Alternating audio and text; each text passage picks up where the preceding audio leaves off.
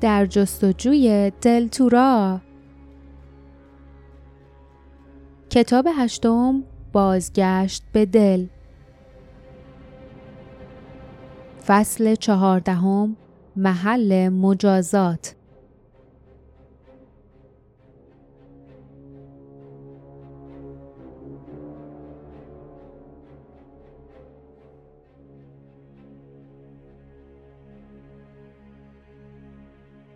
لیف از راه تونل مخفی وارد کلیسای قصر شد و سنگ مرمری که ورودی تونل را پوشانده بود دوباره سر جایش سر داد. آنجا سرد و خالی بود.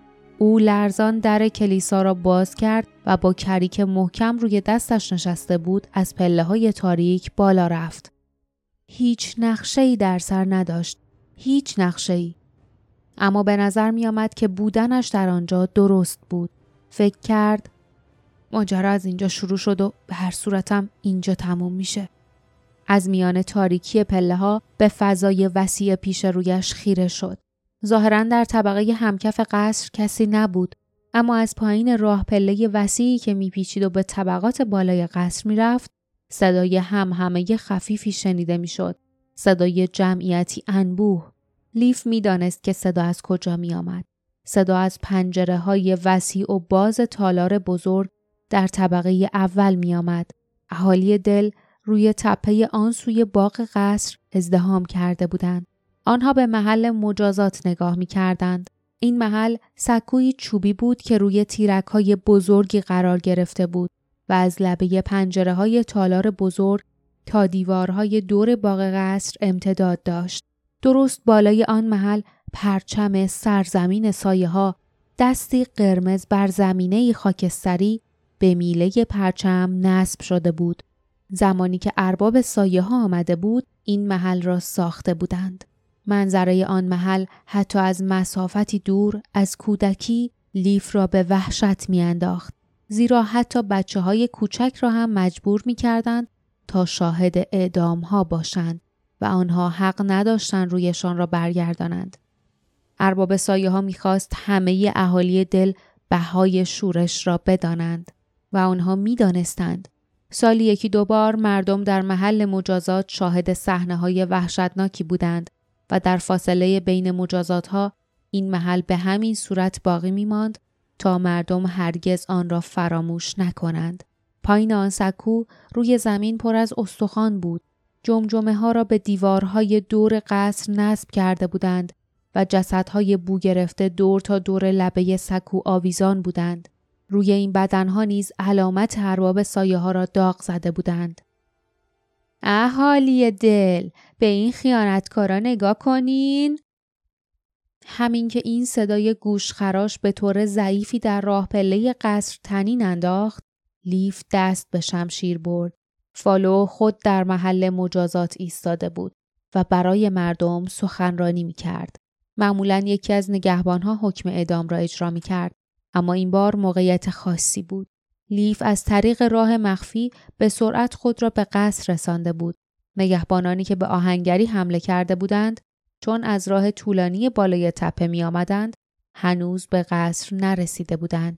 اما فالو که همچنان انتظار می‌کشید تا خبر دستگیری کسانی را بشنود که بیشتر از همه دنبالشان بود شش زندانی دیگر داشت تا به مردم نشان بدهد لیف با سرعت به دوروبرش نگاه کرد می‌دانست که از داخل قصر شانسی ندارد تا خود را به محل مجازات برساند.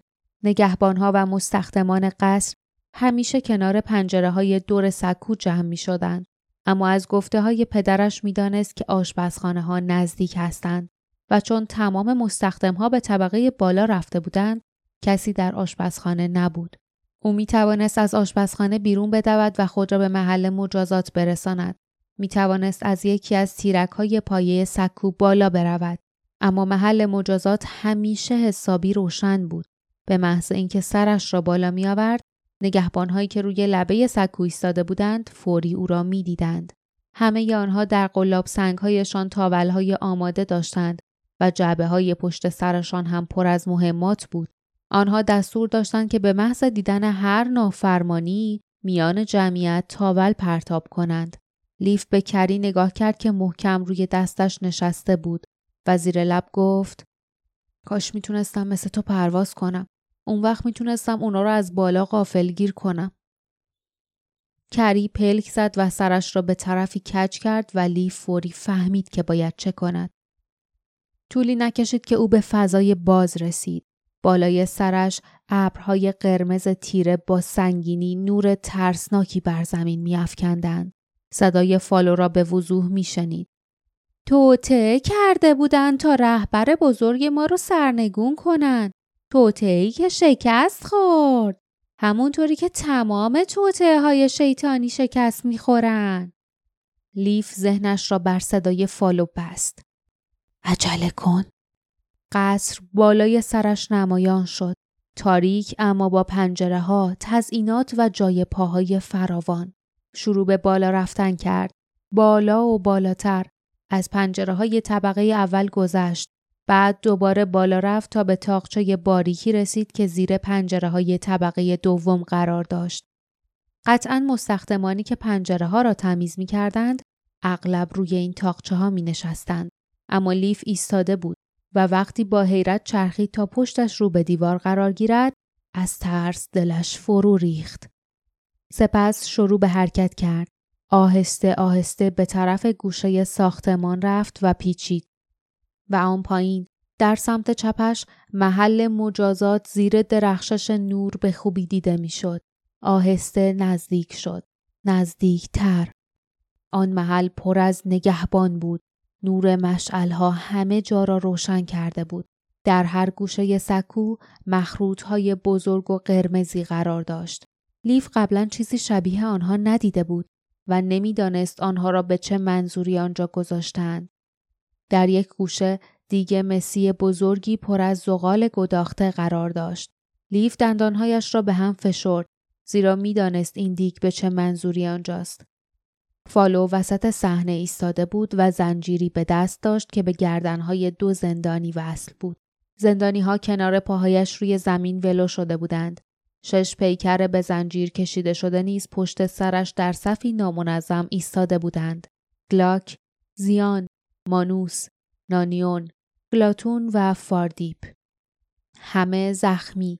زیان تلو تلو می‌خورد. گلاک به سختی می‌توانست بایستد. فالو انگشت استخوانیش را در بدن آنها فرو می کرد و فریاد می‌زد. اهالی دل اینا رو ببینید این غریبه ها رو می‌بینید بدنای کثیفشون رو می‌بینید صورتای شیطونی و بد ترکیبشون رو می‌بینید. هیولاها مهاجمای دل دوبار مجازات داغ زدن و مرگ. موجی از سرگیجهای تهواور بر لیف هجوم آورد. نفس زنان پشتش را به دیوار چسباند. گلویش چنان گرفته بود که به سختی نفس می‌کشید. شش نگهبان پیش آمدند و میله های آهنی داغزنی را توی دیگ زغال فرو کردند. آنها میخندیدند و روی فلز داغ تف می‌کردند. نوبت تفریحشان رسیده بود. نگهبان هایی که روبروی مردم ایستاده بودند قلاب سنگ هایشان را به تهدید بالا بردند. مردم یک صدا میخواندند دوبار مجازات داغ زدن و مرگ.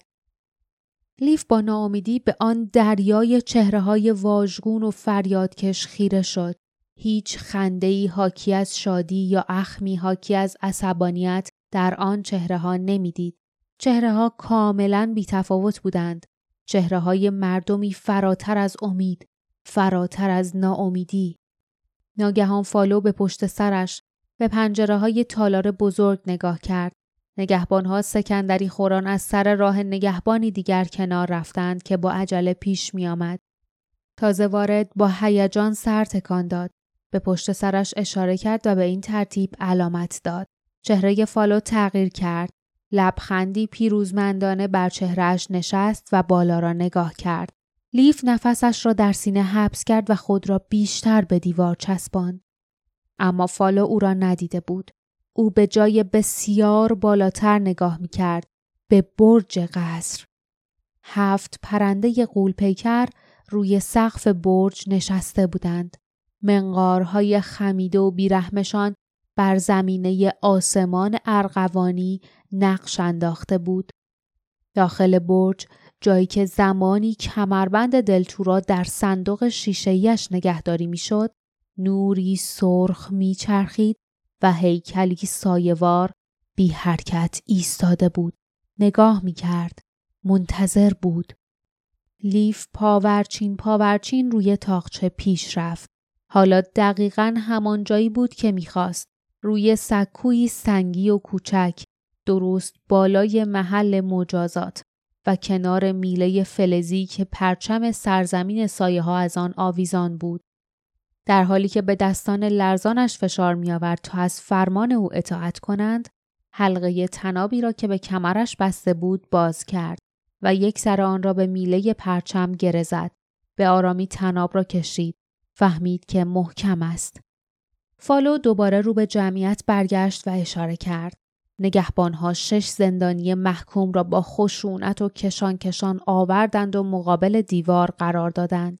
فالو که صدایش از خوشحالی میلرزید فریاد زد فعلا واسه مجازات این شش نفر می‌تونیم صبر کنیم.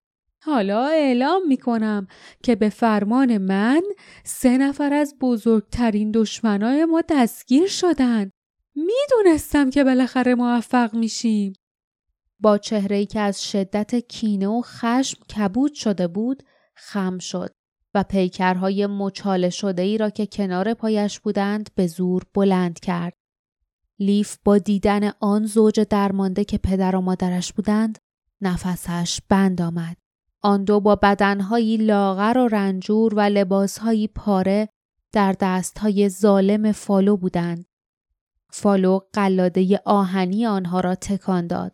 مانند سگی که موشی را تکان می دهد. بعد آنها را روی پاهایشان ایستاند. آن دو تلو تلو خوران ایستادند. فالو نعره زد. این دوتا آدم مفلوک قبل از مرگ پسرشون رو می‌بینن. نگاهشون کنید. پدر و مادر خائن. حالا تقاس کارای شیطانی و دروغایی که گفتن و پس میدن. صدای قررش وحشتناکی در گوشهای لیف پیچید. دید که مردم به زندانی ها خیره شدند. دید که بسیاری از آن چهره های بی تفاوت به محض شناختن آن مرد مهربان و آرام و آن زن سرزنده و دوست داشتنی دکان آهنگری از درد در هم رفتند. شاید حتی بعضی از آنها اسم این دو را نمی‌دانستند اما خصوصیاتشان را خوب می شناختند. از این رو برای آنچه در حال وقوع بود ناامید و اندوهگین بودند. و لیف آهسته کمربند دلتورا را باز کرد و کنار پایش گذاشت. در مبارزه که پیش رو داشت کمربند کمکش می کرد. اما می‌دانست که در نهایت در این مبارزه پیروز نمی شود. اگر قرار بود بمیرد نمی‌خواست کمربند به کمر بمیرد. اجازه نمی‌داد کمربند بخشی از شکست و اندوهش شود. نمیگذاشت پدر و مادرش آن را لگت مال در خاکسترها ببینند. به آن شیء مرموز و گرانبها خیره شد که همه آنها را به اینجا کشانده بود. کمربند کامل بود، قدرتمند بود، چنان قدرتمند که توانسته بود داین را بکشد، چنان قدرتمند که حضور وارث را حس کرده بود و با این حال به نحوی کامل نبود. به نحوی آنها نتوانسته بودند رمز نهایی کمربند را کشف کنند. از اینکه حس می کرد جواب مقابل چشمانش است ولی نمی تواند آن را ببیند زجر می کشید. گوهرها شفاف و درخشان در قابهای فولادیشان قرار گرفته بودند. یاقوت زرد، یاقوت سرخ، اوپال، سنگ لاجورد، زمرد، لعل بنفش، الماس. لیف ماجرای یافتن هر یک از گوهرها را به خاطر آورد و اینکه وقتی هر یک از گوهرها به نوبت به آن زنجیر اضافه شده بود چه احساسی به او دست داده بود؟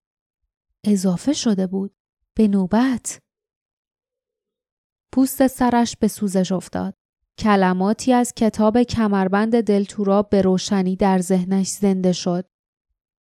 هر گوهر جادوی خاص خود را دارد اما وقتی هر هفت گوهر با هم باشند افسون و جادویشان بسیار نیرومندتر از تک تک آنهاست.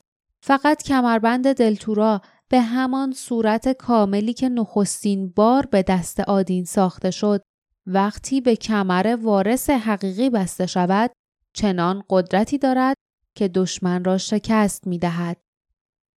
به همون صورت کاملی که اولین بار به دست آدین ساخته شد وقتی هر هفت گوهر با هم باشن افسون و جادوشون جادوشون؟ جادو؟ لیف خنجرش را بیرون آورد و روی کمربند خم شد. هنگامی که با استفاده از نوک خنجر گوهرها را یکی پس از دیگری و به سرعت بیرون می آورد نوک انگشتانش می سوخت.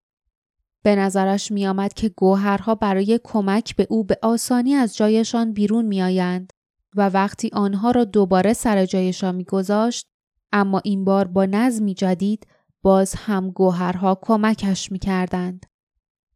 الماس، زمرد، سنگ لاجورد، یاقوت زرد، اوپال، یاقوت سرخ، لعل بنفش، دلتورا. لیف با آهی بلند راست شد. کمربند دلتورا در دستانش می درخشید. نفسش آرام گرفت. دستانش نمی لرزید. کاملا مطمئن بود که سرانجام کمربند به همان صورتی است که باید باشد. حالا به همان صورتی بود که اولین بار آدین آن را ساخته بود. او حرف اول تلسم های هفت قبیله را کنار هم گذاشته و سرزمین متحدشان را به این نام خوانده بود.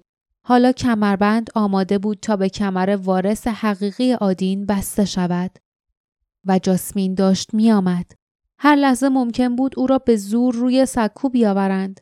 لیف حالا می‌دانست چرا از این مکان سر درآورده بود. حالا نقشه ای در سر داشت.